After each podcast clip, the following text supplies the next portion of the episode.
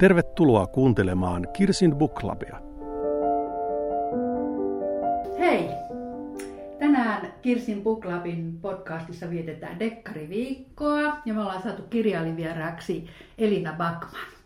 Kiva, kiitos kun tulit. Mahtava olla täällä vieraana. Ja minä olen Airi. Ja minä olen Kirsi ja me ollaan jälleen palattu Kumpulan studion ja on niin ihana keli ulkona ja sireenit kukkii tuossa ympärillä, että me ollaan ihan huumaantuneita dekkareista ja sireenistä. Mutta ollaan kuitenkin täällä sisällä sen takia, ettei, ettei se huumaus kuuluisi liikaa tässä äänessäkään. No Elina, sun toinen kirja, kun jäljet katoavat, on juuri ilmestynyt. Itse asiassa ei varmaan tästä ole kuin kuukausi. Onko sitäkään? Itse asiassa varmaan se oli tuossa toukokuun alkupuolella, niin alle kuukausi on vasta niin. kirja ollut ulkona. Ja vuosi sitten ilmestyi sun esikoiskirja, kun kuningas kuolee. Minkälaisia tunteita sulla liittyy tähän kirjan ilmestymiseen? No se on aika semmoista myllerrystä, että kyllä mä huomaan, että, että kun päästään kirjan käsistään, niin mä kierrän kehää kotona hermostuneena ja jännittyneenä ja mietin, että apua, miten nyt lukijat tästä ajattelee ja toivottavasti ne tykkäis. Ja sitten kun saa ensimmäisiä palautteita, jotka on jotenkin ihania, niin sitten jotenkin on silleen, että ah, ainakin yksi ihminen tykkäsi tästä ja sitten vähitellen rauhoittuu ja oppii iloitsemaan tästä kaikesta. no sä oot varmaan, no, sä varmaan saanut jo ne ensimmäiset palautteet, että... No niin. joo, kyllä niitä on tullut jonkun verran nyt jo. On tainnut tulla nimenomaan niin, että vielä parempi kuin ensimmäinen, vai eikö niin? No oikeastaan uskallan melkein sanoa, että näin on. Että, että toki nämä on vähän erilaisia kirjoja, mutta että eniten mä oon tykännyt siitä, että ihmiset on jotenkin ollut iloisesti jatkanut näiden päähenkilöiden tarinan parissa lukemista ja ollut se, jes, nyt pääsee taas tietää, että mitä heille kuuluu.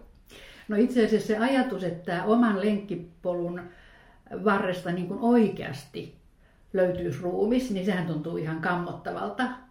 Mutta kun sen tutun lenkkipolun löytää kirjasta ja sieltä sen ruumiin, niin sehän vaan niin innostaa lukea enempi. Ja mullehan on nyt käynyt todellakin niin, eli nämä sun kirjan, tämän uudemman kirjan tapahtumapaikat, Lammassaari, Kuusiluoto, ne on ihan tuttuja minulle. Ja, ja en ole todellakaan siellä äh, ruumiita tavannut, mutta, mutta nämä ruovikot ja muut on tuttuja. Miten, miten, oliko sulla ensiksi mielessä tämä paikka, mistä sä kirjoitat, ja sitten tuli, sitten tuli tarina, vai, vai miten tämä meni? No joo, toi, kun jäljet katovat, päätarina sijoittuu just nimenomaan tuonne Lammassaareen, ja niin kuin vanhan kaupungin Lahden luonnonsuojelualueille. Ja mulla on jotenkin aina kirjoittaessa ollut ihan super tärkeä just se paikka. Että jotenkin haluaa löytää semmoisen paikan, mistä saa semmoisen tun, jotenkin semmoisen oikeanlaisen tunteen, että intuitio sanoo, että tässä on jotain spesiaalia, että tämä osaan kuvata, tämä haluan kuvata. Niin mä itsekin siis rakastan Lammassaarta ja on siellä niin kuin pyörinyt aika paljon. Ja sitten mä just kävelin järviruokojen reunustamaa polkua yksi elokuuta, joku syyskuinen tuulinen ilta ja mietin, että vitsi kun joku katoaisi tällä polulla tässä, että sehän olisi ihan kauheeta. Ja sitten mä innostuin. ja siitä lähti niin kuin ehkä tämä tarina vähitellen sitten rakentuu. Siis mä olisin tuossa tilanteessa ottanut kännykän ja soittanut jollakin, että mua pelottaa, niin mä aina puhun mun kanssa niin kauan, että mä oon kotona. Sä rupeat suunnittelemaan murhaa. Itse asiassa Lammassaari ja, ja koko tämä Viikin Lahti, tai siis vanhan kaupungin Lahti, niin nehän ei ole kovin kaukana tästä paikasta, missä me nyt jutellaan. Se on totta, ne on lähellä. Ja itse sitten kun mä aloin tutustua siihen alueeseen tavallaan muutenkin kuin ulkoilulenkkeillä kauniutta ihastellen, niin mä luin just esimerkiksi Sörkän Rysäkeisarit kirjan, mm. joka on Eero Haapasen tekemä, joka me sukeltaa just tuohon vanhan kaupungin niin kuin historiaan. Et se on tosi värikäs historia ja sinne on aikoinaan esimerkiksi hukkunut tosi paljon ihmisiä siihen tosi matalaan lahteen ja jotenkin siinä oli semmoista niin kuin kiinnostavaa niin kuin synkkyyttä, että, että hän sanoo, niin kuin, että on tämmöinen pirtunpolttajien mailla liikutaan, kun liikutaan siellä. Joo, Et... se on, mäkin tiedän sen kirjan, että olen, olen kanssa siitä joskus silloin kyllä lukenut sitä, että Joo. tiedän No entä sitten Hartola? Puhutaan sen verran nyt kuitenkin vielä tuosta sun esikoisesta. Mistä sitä Hartola sitten tuli?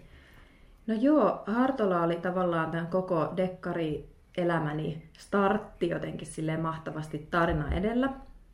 Että mä sain mun Anopilta tämmöiset vanhat helmikorvakorut aikoinaan synttärilahjaksi. Kysyin, että mistä nämä on ja sitten hän kertoi, että nämä on tosiaan hänen kummisedältään, joka asui kart- kartanossa Hartolassa ja sitten mä heti kiinnostuin lisä, kerran lisää ja sitten hän sanoi, että hän on jo edes mennyt valitettavasti, mutta että, että hän, hänet oli kutsuttu joulupäivän tota, vieraaksi Jyväskylään, mutta hän ei koskaan saapunut, koska hänet löydettiin kolkattuna täältä kartanosta. Ja sitten suvussa alkoi nousta kaikenlaisia tarinoita tavallaan siitä, että mitä on ehkä käynyt. Ja oli ta- värikkäitä tarinankertojia, niin mä kiinnostuin sitten, että no mikähän olisi se oikea totuus. Ja sitten tota, lähdin käymään Koskipään kartanossa ja sitten mä kävelin Hartolan keskustietä ja katsoin, miten siellä on suuri hautausmaa. Ja sitten se itse kartanomilja oli tosi hieno ja synkkä tainion virta. Ja sitten mä ajattelin, että tässä nyt mä oon löytänyt ehkä jotain, just tämän paikan, minkä ympärille rakentaa tarinaa. Ja se oli niin kuin itselle semmoinen iso, iso kynnys löytää se tavallaan se tarina, mistä ei halua enää päästä irti. Ja sitten kun mä oon aina rakastanut mysteereitä, niin sitten mä oikeasti soitin ihan tai laitoin viestiä poliisille, että saisinko mä sen vanhan tapauksen kansion, niin kuin leffoissa on tämmöiset jotkut kansiot. Joo. Niin. Ja sitten tota, meni viikko ja sitten KRPstä soitti poliisi, että olit kysellyt tämän perään. Ja että valitettavasti hän ei voi kertoa mitään, koska tota, tämä tapaus on edelleen auki, eli niin sanottu pimeä keissi, että sitä ei ole ratkaistu koskaan ja kaikki on salaista. Ja tota, niin siitä mä pystyin yhtäkkiä sit kuvaamaan näitä tuntemuksia, mitä mä olin itse kokenut, niin mahdollisesti tähän Saanan hahmoon tänne mun kirjaan. Niin se oli jotenkin hauska aloitus tavallaan. Ja tota, löysin paljon niin kuin menneeseen aikaan liittyviä ihmisiä ja pääsin he, heitä jututtaakin, mutta sitten tein sen valinnan, että luodaan täysin fiktiivinen tarina kuitenkin. Että... niin. Sehän mä kysyin, että milloin sä pidät niitä helmikorvakoruja, koska just nyt sulla ei niitä ole. Niin onko ne sellaiset, sellaiset niin kirjajuhlatilaisuudet vai milloin niitä pidetään? No kyllä, ne on ollut mulle aika, ne on rasiassa säilytyksessä mun vaatekaapissa. Semmoisissa tietyissä tilanteissa käytän välillä niitä, joo. Mut mä, mä... että jos se on kaiken alku, niin nehän nyt pitäisi olla Totta. niin Totta. No mutta siis sä jo sanoit siis Saana ja Saana Havas on, on siinä ensimmäisessä kirjassa ja, ny, ja nyt sitten tässä sun uudemmassa ja hän todellakin on katoamisista ja murhista kiinnostunut ja tekee podcastia joka, joka, no sitten tietysti toinen tärkeä, tärkeä hahmo on, on tämä Jan, ja hän on KRPn rikospoliisi. Ja, ja molemmissa kirjoissa nämä kaksi tutkimuslinjaa kulkee siinä rinnakkain. He on tässä toisessa kirjassa, he on jo rakastavaisia, mutta eivät he silti niin kuin vaihda, vaihda koko aikaa ajatuksia, vaan, vaan nämä on niin kuin itsenäisiä linjoja. Mä silloin ensimmäisessä kirjassa jo ajattelin, että tämä oli nerokas nerokas niin kuin keksintö tai ratkaisu, että Saana tekee tämmöistä true crime podcastia, koska se perusteli se, minkä takia tämmöinen amatööri etsivä tutkii myös. Oliko sulle itsestään selvää alusta lähtien, että siinä on tämä nimenomaan tämä podcastin tekeminen? No joo, toi itse asiassa mielenkiintoista. Mä en niin kuin silloin ajatellut sitä ehkä sen kummemmin. Mä vaan että hän on tosi utelias tyyppi ja että mikä se lopputulema voisi olla, kun hän tutustuu johonkin tarinaan. Ja sitten kun tajus, että tietenkin se on True Crime podcast, niin tota, se tuntui jotenkin tosi luontevalta. Ja silloin kun mä ehkä aloin kirjoittaa sitä, kun mä kirjoitin vuosia, niin True Crime Podit e, vasta ehkä nousi suureen suosioon koko ajan vuosi vuodelta enemmän, että, että ne ei ollut vielä edes niin suuri ilmiö silloin, kun mä aloitin tarinaa, kuin mitä tänä päivänä on. Mutta se tuntui tosi luontevalta. Ehkä se tuli myös sitä kautta, että mä oon niinku työskennellyt tuolla radiomaailmassa aika paljon, että audion niinku sisällön tuotanto on silleen tuttua kollegoilta. No oliko sulla alusta lähtien myös selvää, että, että tästä tulee jatkoakin siis ensimmäiselle kirjalle, kenties enempikin, että Jan ja Saana sitten jatkavat näitä tutkimuksia? No joo, että tota, kustantamokin oli kiinnostunut, että miten niin kuin näkee, että jos tästä ekasta tulisi kirja, niin tulisiko sille jatkoa ja mä koen sen enemmän niin päin, että jos mä saan vaan jatkaa, niin mä todellakin teen, että, että kun on löytänyt hahmot, joiden elämä on vähän jo silleen tuntuu itsellekin tutulta, niin on kiva lähteä heidän tarinaa jatkamaan. Ja näitähän on näitä eri dekkarisarjoja, niitä on esimerkiksi 37 osaa jo, ja niitä on niin kuin, monet henkilöt, ihmiset haluaa palata niiden henkilöidenkin pariin. Joo, ja tota, kyllä mä niin kuin näen kanssa, että on ihan fiiliksissä jo tässä kohtaa, kun toinen on tullut ulos, että pääsee vielä kolmatta tekemään, jee. Ja sitten se on lukijalle aina turvallista, kun tietää, että nämä on nämä päähenkilöt. Todennäköisesti nämä ei kuole, vaikka niillä olisi kuinka niin kuin kiperät tilanteet. Mm. Siinä on muitakin tuttuja henkilöitä, esimerkiksi tämä Heidi, joka on sitten Janin ää, mikä, kum, mikä pari. Mikä työpari työpari, varmaan, työpari, joo. Niin, niin, niin, ja muutenkin, että sillä tavalla. Joo. Nyt, nyt tässä, tässä toisessa kirjassa Saana ja Jan on jo rakastavaisia niin, niin pitkälle kuin nyt pystyvät olemaan siellä, koska Jan tekee paljon töitä. Mutta vielä nyt kuitenkin kun keskitytään tähän, tähän uudempaan kirjaan, niin, niin sen verran nyt kuitenkin näistä tapahtumista, että todellakin tarina käynnistyy siitä, että tuolta vanhan kaupunginlahden ympäristöstä löytyy nuoren miehen ruumis. Ja sitten vähän ajan kuluttua katoaa, selviää, tämä Johannes, tämä nuori mies. Vähän ajan kuluttua katoaa Jeremias, joka on Johanneksen opiskelukaveri. He ovat yhdessä tehneet itse asiassa Metropolian ammattikorkeakouluun, joka sijaitsee myös tuolla lähellä vanhan kaupunginlahtea, lopputyönään kuvanneet Kuusiluodossa asuvan tämmöisen erikoisen erakkotyyppisen entisen dokumentaristin hänen elämäänsä ja hänen ajatuksiaan. Ja siitä sitten käynnistyy nämä tutkimukset, nimittäin Jeremiaan veli on Saanan työkaveri. Ja koska Saana haluaa, haluaa auttaa tätä työkaveriaan, niin hän sitten sanoi, että hän alkaa tekemään uutta podcastia. Että tässä näin lyhyesti tulee lisää, tulee lisää tapahtumia ja tähän, tähän liittyy terapiaistuntoja ja, ja, ja vähän kaikkea muutakin, mutta tämä on niin se perus, peruslähtökohta sille, sille tapahtumille. Joo, toi on varmaan se, mitä uskaltaa sanoa niin, ja tuosta eteenpäin. Ei, en paljastanut ollenkaan sitä. Ei, toi on aika kaikki. vahvasti niin, se niin, semmoinen, mitä... Niin. Virallinen versio. Virallinen mitä versio, joo, mitä, mitä saa kertoa. Ja siinä mä itse asiassa kiinnostuin just siitä eh, näkökulmasta, että kun ihminen katoaa, että, että mitä, että voisiko siitä heti sinä päivänä tai tosi pian lähteä tekemään podia, joka seuraa tavallaan katoamisen hmm. niin kuin, kadonneen henkilön etsintöjä. Ja siitä mä löysin tavallaan Saanalle motiivin pysyä kärryillä tapahtumista. Mutta ilmeisesti siis ihmisiä katoaa tosi paljon. Niin kuin ne, mä tarkoitan, että aina silloin teillä tietysti on lehdissä, että haetaan jotain, mutta mä olin eh, tämmöisessä pyhäinpäivän Jumalan palveluksessa, tai mikä se on, missä muistellaan aina sinä vuonna, kun oli sitten tosissaan isäni kuollut sinä vuonna, niin siellä oli siis ihan valtava määrä, kun niin kuin heidän nimensä, ketkä olivat kadonneet. Mutta mä ajattelin, että mikä se aikayksikkö oli, mutta ilmeisesti niitä katoaa paljon enemmän kuin me oikeasti tiedämmekään. Ja onko niin, että nuoria miehiä katoaa vielä enemmän kuin naisia? No tämä oli semmoinen, niin että, että mä kiinnostuin ehkä tästä aiheesta, että kyllä niin kuin Suomessa aika hyvin poliisi ratkoo henkirikoksia ja löytää mm. niin kuin kadonneita, mutta sitten aina joka vuosi jää tavallaan kadoksiin ihmisiä. Ja mulla se, mä en nyt muista oikeastaan niitä lukuja, mutta olisiko, että yhtä naista kohtaan katoaa, oliko se viisi miestä, että, että siellä painottu tietyt, niin kuin, tietyn ikäluokan tyypit.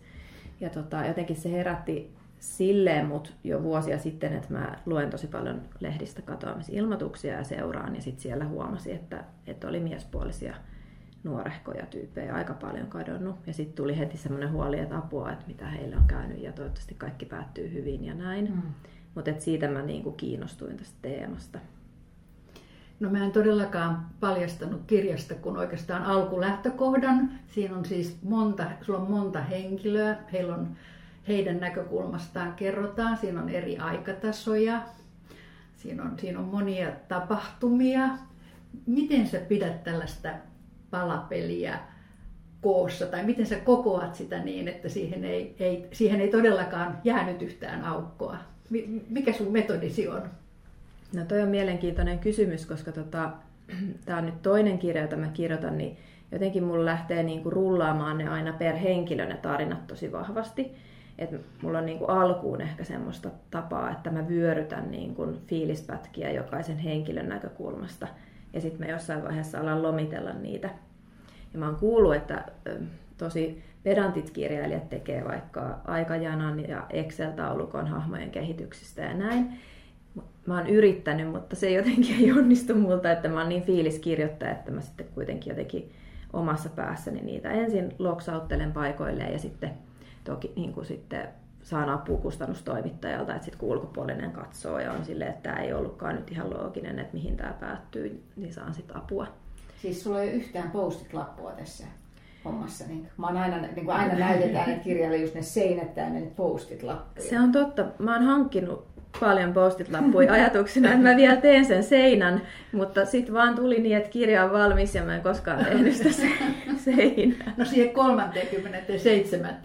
Joo. sitten sä voit käydä väittää, missä se olikaan se sana kymmenennessä osassa, Just mihin näin. viittaan täällä. Oliko sillä nyt niin kuin isoveli vai ei? Joo. Mutta sitten varmaan Kirsillä on Aa, no siis ky- kysymyksiä. Tämä niin? kirjailijuus, nyt kun sä sanoit, että sä teet monta vuotta niin kuin, pohjustit tätä, niin, niin onko tämä nyt siis semmoinen, että sä oot pienestä pitäen halunnut kirjailijaksi? Miten, miten sinusta tuli kirjailija? No se on, mä kuulun juurikin niihin ihmisiin, jotka on varmaan aina haaveillut kirjailijuudesta ja kirjan kirjoittamisesta. Ja mä oon ehkä etsinyt vaan sitä niin oikeaa tapaa tai kanavaa ja vähän rohkeuttakin.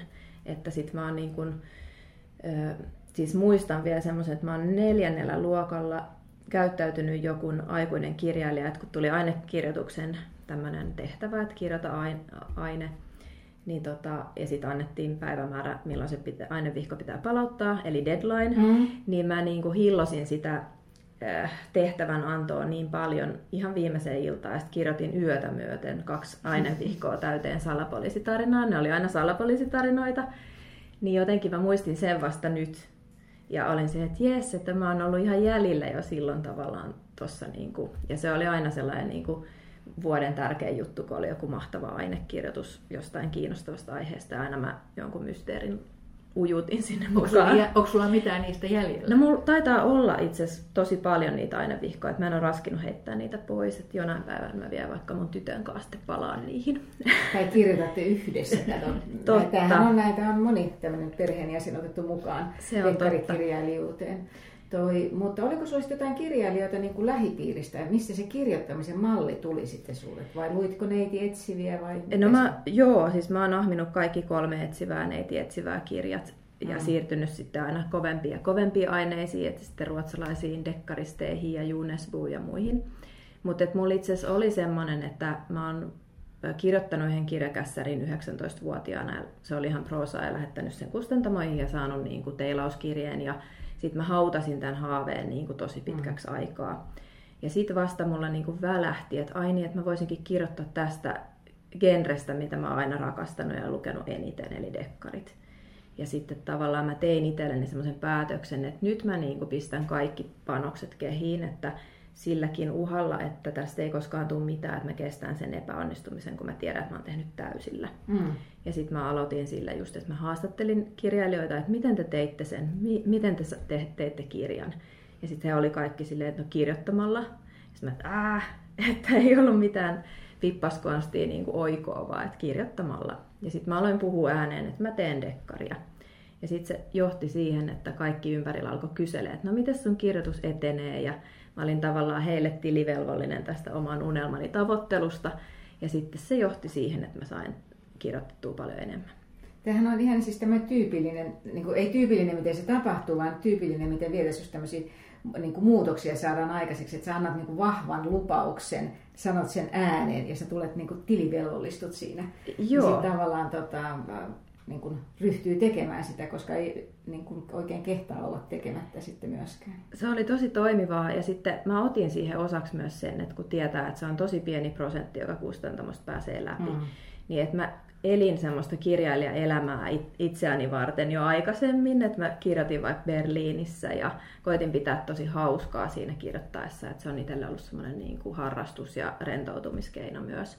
Ja sitten kun on ollut tosi niin kuin asiakas työssä vaikka niin kuin markkinoinnin parissa, niin siinä tehdään tosi paljon niin kuin tiettyjen raamien sisällä niin sitten mä pääsin irrottelemaan tekstissä ja vähän murhaamaan ihmisiä ja kaikkea hauskaa. Et sä työpalavereissa ja että joo, hei mä oon Elina Backman ja tota, mä teen tätä nyt tätä luovaa työtä tässä, mutta sitten oikeasti mä olen kyllä niin kuin romaanikirja tai dekkaristi, mä murhaan ihmisiä. mä, mä ajattelin, että sä sanoit, että hei, olen Elina Backman, murhaan ihmisiä.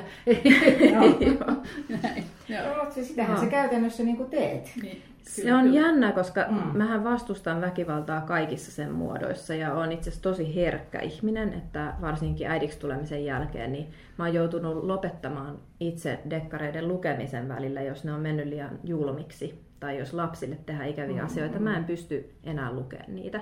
Et sit mä oon myös niin kun lähtenyt luomaan semmoista, mikä se on se Elina Backmanin maailma, missä mun lupaus on, että siellä ei mässäillä väkivallalla tai kidutuksella liikaa eikä sitten tehdä pienille lapsille mitään ikäviä juttuja, että jotenkin niin kuin, tämmöisiäkin on miettinyt aika paljon.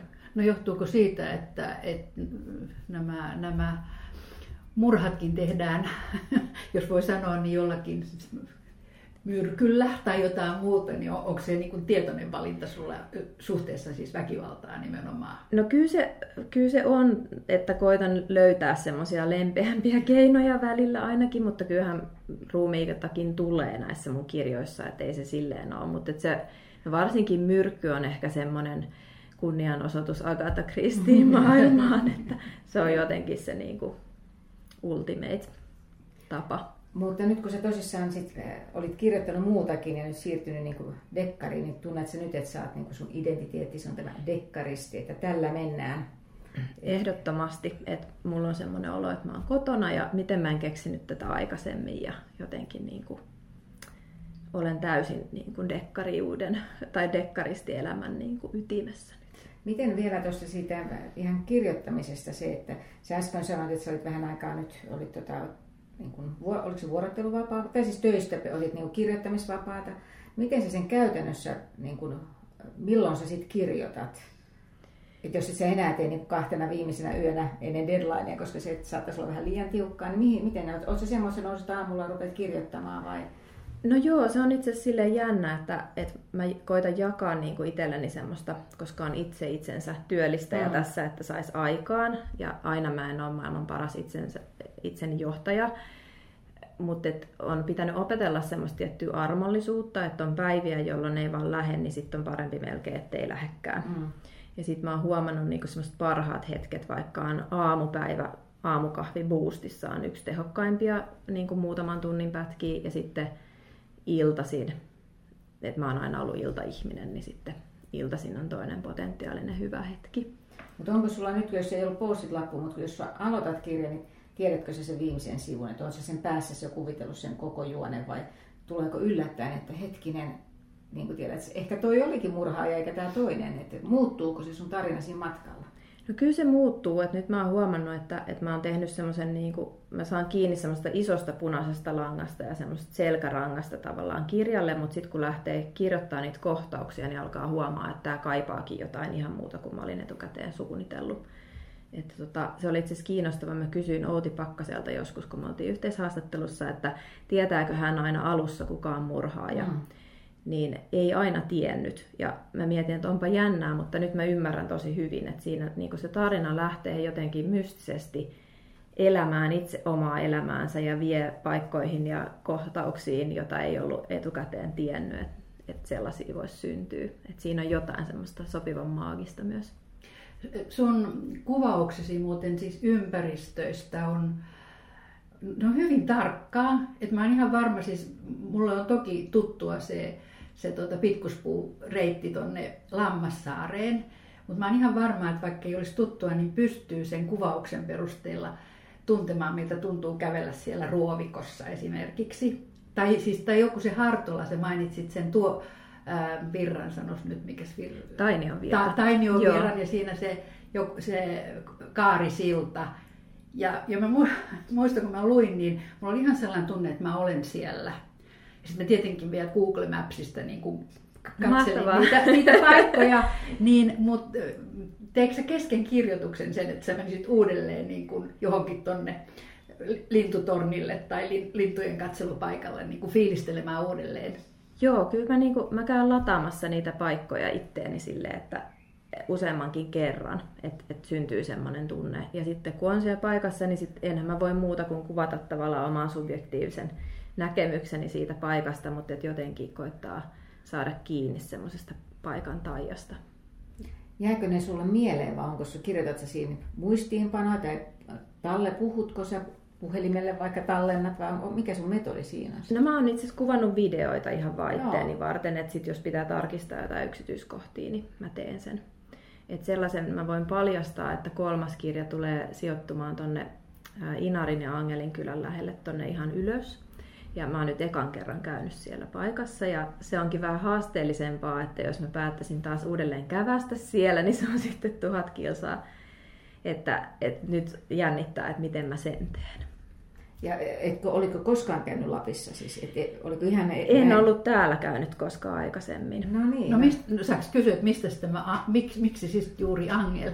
Mä kiinnostuin tästä nimestä. Että mulla oli mm. jotenkin, ihmiset puhuu Lapin taajasta ja siitä niin pohjoisuudesta. Että jotenkin miettii, että mitä Suomi on, niin se on jotenkin niin olennainen osa Suomeen, niin jotenkin mä sitten aloin kiinnostua tästä. Ja mullahan on siis Saana Tunturi, hmm. on hahmo ja tavallaan se Saana nimen synty ja ehkä Saana hahmon niin kuin syventäminen on tässä kolmannessa kanssa yksi. Ja mä niin kuin mietin, Saanan isä on, on pohjoisesta, niin tavallaan tämä tarina, tai toinen kirja kuljetti mut kohti tätä kolmatta. No Ihan niin, selkeästi. Ja tästä sitten vähän voisi sille haistella, että että mikä on Suomessa tosi eksoottista, niin on se Lappi. Ja tämä nyt jo, tämä sun kuninkaas on jo myyty 12 maahan, vai onko jo tässä vaiheessa enempäänkin? 12 taitaa olla oikea luku, joo. No niin, no, mutta nyt tässähän pohjustetaan sitä, että siellä on juuri sitten se Lappi varmasti on semmoinen, joka kiinnostaa myöskin kansainvälisiä lukijoita. Se on itse asiassa ihan totta, että mulla on jotenkin semmoinen tässä matkan varrella joka tapauksessa oli paikka mikä vaan, niin semmoinen tietty Suomi-ylpeys tai Suomi-fiilistely, mm. että jotenkin mä uskon tosi vahvasti, että Suomi on todella kiinnostava paikka tässä lähivuosina jotenkin. Et Ruotsin vieressä mehän ollaan ihan uniikkia omanlaisemme. Niin kuin me nykyään voitetaan ne niin kuin jääkiekossa ja kaikki näin. näin, niin meillä on tämmöiset, ja ehkä jalkapallossakin, niin meillä on omat avumme. Ja, ja joskus siis, mä itse muistan se, että kun mä aloin lukea, tai siis mä tartuin siihen, kun kuningas kuolee. Eh, sen takia oli varmaan lukenut, että Hartola se jotakin tapahtuu mulle ihan vierasta aluetta, mutta mä muistin sen, että Hartola oli julistautunut kuningaskunnaksi. Joo. Ja musta oli niin hyvä ajatus tämä yhdistää se kuningaskunta, tai siis se kuningas siihen, että mä muistan, että sen takia tarttuu siihen kirjaan ihan. Ja sehän on ihan uskomatonta, että pieni paikkakunta julistautuu kuningaskunnaksi. Että se oli mun mielestä ihan mahtavaa. Että se tuli sitten vielä, tavallaan kävi ilmi sen jälkeen, kun mä olin jo löytänyt sen kartanon, niin Mä et vielä kuningaskuntakin, että tämähän on ihan uskomaton. Siis tässä on selvää johdatusta kaikessa. Täällä on nimistä tulee, me mennään sinne tosissaan pohjoiseen ja sitten ne helmi-korvakorot, mä en pääse niistä Joo. Niin eroa, kun musta se kuulostaa niin, niin hienolta. Että. Hmm. No kuulemma Hartolassa järjestetään nyt jo joku tämmöinen pakohuone pelikin siihen sun kirjaan perusteoen. Joo. Siis se, mikä, se, mikä juttu se oikein on? Se on ihan mahtavaa. Siis tota, nyt kesällä, kesäkuun 10. päivä Hartolassa avautuu tämmöinen niin kuin ulkona pelattava pakopeliseikkailu. Eli tavallaan pääsee tota, aloittaa pelin, saa tutkia repun matkaan ja sitten vihjeiden perusteella liikkuu tässä kirjan tapahtumapaikoilla, mutta se juoni on tehty silleen, että sitä voisi sanoa, että se on niin kuin sivujuonne, jota on syvennetty tässä pakopelissä, tai prologi tälle kirjalle, että se on näiden pelisuunnittelijoiden oma tavallaan tulkinta mun kirjaan pohjautuen. Ja siis ihan mieletöntä luovuuttahan siellä on käytetty, että mä pääsen itse ensi viikolla kanssa sitä pelaamaan, niin jännittää. Ja mä en tuu ratkomaan sitä, vaikka mä oon kirjan kirjoittanut, että se on silleen siitä kirjasta vapaa, että kuka vaan voi pelata. Mitä, mitä pitää tehdä? Siis onko se ladata joku appi vai mennään Hartolan kunnantalolle vai mikä on se, mitä pitää tehdä, jotta pääsee siihen mukaan? Joo, se on siis se on maksullinen peli, eli siinä niin kuin, ä, ostetaan pelivuoro ja sitten se peli starttaa sieltä ä, paikasta, joka ennen oli Lakademumma, mikä tuossa kirjassakin on, mm. ja sieltä saa tutkia repun mukaan, ja mä en oikeastaan sen enempää tiedä muuta kuin, että vihjeet johdattaa aina seuraavaan paikkaan. Ja... Siis kuulostaa niin kuin fantastiselta niin kuin tämmöiseltä korona-ajan aktiviteetilta, että kun mietitään, että mihin, mihin tässä voisi mennä, niin, nyt Hartola, mutta ensin kannattaa lukea kirja, vaikkei se siihen pohjautuisikaan. Kyllä. Mm. Ja siis sitä me odotetaan tietenkin, että että tuonne vanhan kaupungin Lahden ympäristöön tulee myös joku tämmöinen peli kenties. Se olisi kyllä hienoa. No me ollaan puhuttunut nyt näistä väkivallasta ja murhasta ja muuta, mutta nyt on ihan pakko mainita, että molemmissa kirjoissa on myös rakkautta. Miten sä, miten mä kysyisin, miten sä niin kuin, ää, minkälaisen määrän rakkautta sun mielestä dekkariin sopii sijoittaa? Onko sulla joku ajatus siitä, että kuinka, kuinka paljon voi olla rakkautta? No toi on hyvä kysymys, koska tässä ekassa on, on sitä pursuilevan paljon. Et mulla on itselläni ehkä se, että kun mä seuraan leffaa tai kirjaa, sit siinä esitetään semmoisia yksinäisiä ihmisiä, jotka tavallaan joko avoimesti tai salaa kaipaa ystävää tai kaipaa rakastettua, niin mä aina sitten toivon, että kumpa se sitten tässä tarinassa jossain kohti löytäisi jonkun. Niin sitten mä ajattelin, että mä haluan tehdä näitä kohtaamisia silleen, että kun mä voin kirjailijana päättää, että nämä ihmiset löytää jonkun. Ja jotenkin niin kuin, että tavallaan pahiksetkaan ei välttämättä ole pelkästään pahiksi, että heissä on monta puolta. Ja poliisit ei ole pelkkiä pahiksi, vaan hekin etsii rakkautta sitten kuitenkin. Ja vaikka olisi miten erakko, niin ehkä sitten salaa toivoo, että jos yksin, niin jotenkin tämmöinen mua on aina kiinnostanut tosi paljon. Niin haluan laittaa ihmissuhteita mutta dekkareissahan on tosi semmoisia erilaisia alagenrejä tavallaan, mm. että on semmoista toimintatykitystä ja se toimii joillekin sairaan hyvin. Ja sitten tämmöinen, että kun kuvaillaan, niin kuin usein kuulemma naisdekkaristit tekee, että kuvailee luontoa ja ruokaa ja ihmissuhteita. niin, joo, tota, ruokaakin tässä, joo. joo ruokaakin tässä tehdään, kyllä. niin, niin tota, että jotenkin sitten se on se tavallaan ei cozy, cozy crimea, mutta vähän pehmeämpi puoli, tai ehkä rikkaampi, tai miten se voisi ajatella. Ja mulle on täysin ok, jos joku ei sitten taas halua, että haluaa niin kuin omalta dekkariltaan tosi semmoista actionia ja toimintaa, mutta jos yhtään tykkää vivahteista, niin sitten ehdottomasti. Ja mun mielestä siis eh, se, mitä itse dekkarilta haluan, niin on juuri niitä vivahteita ja sitten mielellään, että jos sit vaikka vähän niin kuin oppisikin jotain. Tiedä, se tulee jotain semmoista, sulla jää se, koska muuten jos on vaan tämmöinen, niin kuin, missä on vaan jotain toimintaa ja se on niin kuin siinä, niin ethän sä muistakaan siitä niin kuin yhtikäs mitään. Ja tuosta kun sä sanoit tuosta Lapista vielä, niin, niin nyt, mä, nyt mä en todellakaan edes muista, mikä kirjan, kirjan nimi on, mutta on semmoinen dekkari, joka on Kirsin Book Lapissakin arvioitu, mutta ei minun toimesta, jossa kerrottiin, että oltiin eh, vähän tämmöinen suljetun paikan juttu, että oltiin niin kuin jääty lumen ympäröimäksi. Se oli siis, näitä on suomalaisiltakin, mutta nyt en puhu niistä, vaan tämä oli joku kansainvälinen. Ja siinä sitten siinä blogijutussakin tämä meidän, meidän arvioitsemme oli sanonut, että ne oli ihan väärin, siis että sitä lunta ei ymmärretty ollenkaan. Sieltä sipsutettiin korkokengissä ja kaikessa, että ei niin kuin tavallaan näki, että ei ollut, oli ehkä käynyt yhdellä lennolla jossain, missä on tiedetty lunta, mutta ettei ymmärtänyt sitä. Niin tässä Joo. nyt kuitenkin sit voi tuoda se lumen taju on ehkä vähän toisenlainen tai Lapin taju.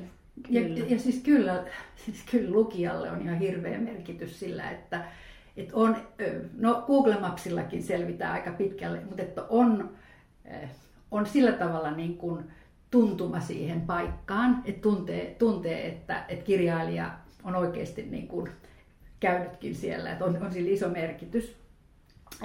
Sitten mä kysyn vielä sulta vähän niin kuin sivuun, mutta ihan, ihan, ihan sun tekemään. Eli sä oot tehnyt yhdessä Heidi Holmavuon kanssa tämmöisen äänikirjasarjan kuin Ratkaisematon. Eikö sitä voi sanoa, että se on yhtä lailla, se voisi olla podcastikin vai? Joo, että se on ehkä just podcastin ja äänikirjan sekoitus, Joo, hybridi jo. tai näin. Joo. Mutta tota, päädyttiin sitten kuitenkin äänikirjan muotoon, kun se tuntui helpommalta sitten ehkä hallita tai käsikirjoittaa, että kun me ollaan kirjoittajapohjaisia ihmisiä. Siinä niin kuin mua on kiinnostanut siinä ratkaisemattomassa, me tutkitaan niin kuin kotimaisia ratkaisemattomia henkirikoksia. Et mulla on ollut siinä ihan tämmöinen myös oppimisnäkökulma tavallaan, että, että sukeltaa vähän niin kuin syvemmälle vielä noihin oikeisiin tapauksiin ja tutkii niiden niin kuin Kysyn tästä senkin takia, että se ensimmäinen tapaus on, on ö, Susanne Lindholmin murha 1970-luvulla. Sekään ei ole tapahtunut kau- kaukana täältä. Ja mä olen itse asiassa itse asunut siinä talossa, minkä kellarista tämä murhattu lentoemäntä löytyi. No tosin kymmenen vuotta myöhemmin. Mutta, ää, se on ollut semmoinen tarina, josta sä oot ollut jo aikaisemmin kiinnostunut, niinkö? Kyllä mua niin kuin kiinnostaa, että se, ehkä toi oli tosi jännä, tai mä oon miettinyt, että toi on vähän niin kuin semmoista metodi, kun näyttelijät, jos ne eläytyy hahmoihin, niin sitten ne voi koittaa elää sitä elämää jotenkin enemmän, ymmärtääkseen roolihahmonsa toimintaa tai näin. Niin sitten mä mietin, että tämä on vähän tämmöistä metodikirjoittamista, että mä oon oikeasti sitten lähtenyt tutkimaan oikeita tapauksia ymmärtääkseni enemmän ja oppiakseni enemmän ja näin. Ja sitten mä noissa niin kuin, kyllähän ne on niin kuin kylmääviä että sitten yhtäkkiä se, mitä mä luon fiktioon, niin onkin jonkun kohdalla totta. Että se on niinku pysäyttänytkin aika paljon itseään ja on, niinku, on tietty herkkyysrajat mennyt yli aika monta kertaa, että on tosi epämukavaa ja pelottaa ja näin.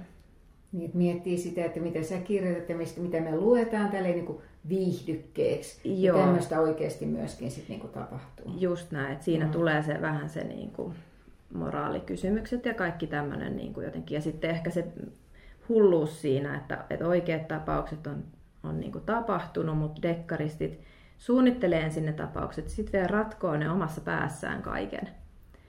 Et se on tosi... Miten sun, lähe, miten sun lähipiiri suhtautuu siihen, että sulla on näin, sanoisiko veriset harrastukset? No, mm, ihan hyvin. Ehkä vähän kummastellen, mutta mä koen, että mä oon silleen kuitenkin aika lempeä ihminen, että se ei niin kuin näy mun, mun käytöksessä tai, tai näin, että se on tämmöinen erikoinen kiinnostuksen kohde. Ehkä tässä on joku myös tästä ajan ilmiöstä, että aika paljon ystävät kuuntelee myöskin tällä hetkellä noita true crime podeja, jotenkin se on osa sitä jonkunlaista semmoista ilmiöä, missä niin tämmöiset oikean elämän tarinat on jotain, mitä, mistä ihmiset hakee kauhean semmoista niin kuin, ja oikeata jännitystä. Niin, ja se on, kun ollaan oltu podcast-seminaarissa Airin kanssa, niin siellä nimenomaan puhuttiin sitä, että true crime että se on ihan käsittämätön ilmiö. Samoista rikostapahtumista löytyy siis kymmenittäin blogeissa, tämä nyt on niin kuin, siis Suomessakin on, mutta siis maailmalla. Ja ne on kaikki sitten suosittuja. että kun sit sä oot jostain keisistä kiinnostunut, niin, niin sit sä haluat kuunnella niin kuin monta eri versiota siitä. Joo, ja siihen varmaan se on niin kuin semmoinen, että kun ihmiset pyrkii jotenkin oikeudenmukaisuuteen, niin henkirikos rikkoo sitä kaikilla mittareilla. Et, et se on varmaan joku semmoinen yritys ymmärtää tai jotenkin ymmärtää, että miten näin on päässyt käymään. Tai että siihen liittyy niin isot teemat, että sitä jotenkin haluaa uudelleen ja uudelleen niin kuin miettiä. No miten jos me ollaan tässä tavataan taas Kumpulassa tai missä sitten, sanotaan nyt just sen viiden vuoden päästä, niin, niin miten sä näet sitten, minkälainen tilanne silloin voisi olla, että jos sä sitä olet etukäteen niitä unelmia ääneen puhunut niin kuin tulosvelvollisuuden vuoksi myöskin, niin miten nyt sitten?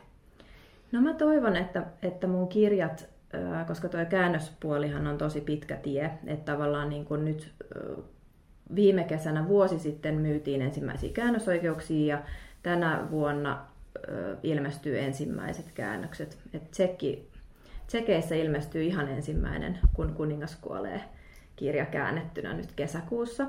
Niin mä toivon, että, että Suomen rajojen ulkopuolellakin ihmiset löytäisivät tuon Hartolan kuningaskunnan tarinan ja sitten lopulta vielä Lammassaaren ja että, että sillä puolellakin löytyisi sitten yleisöä.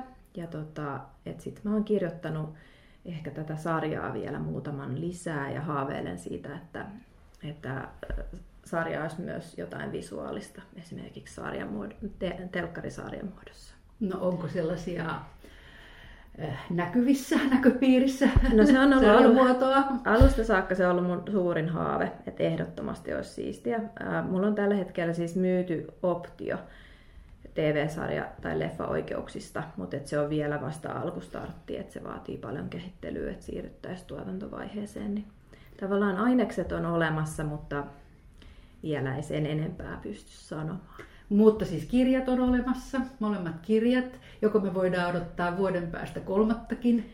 No kyllä se on mahdollista. no hyvä.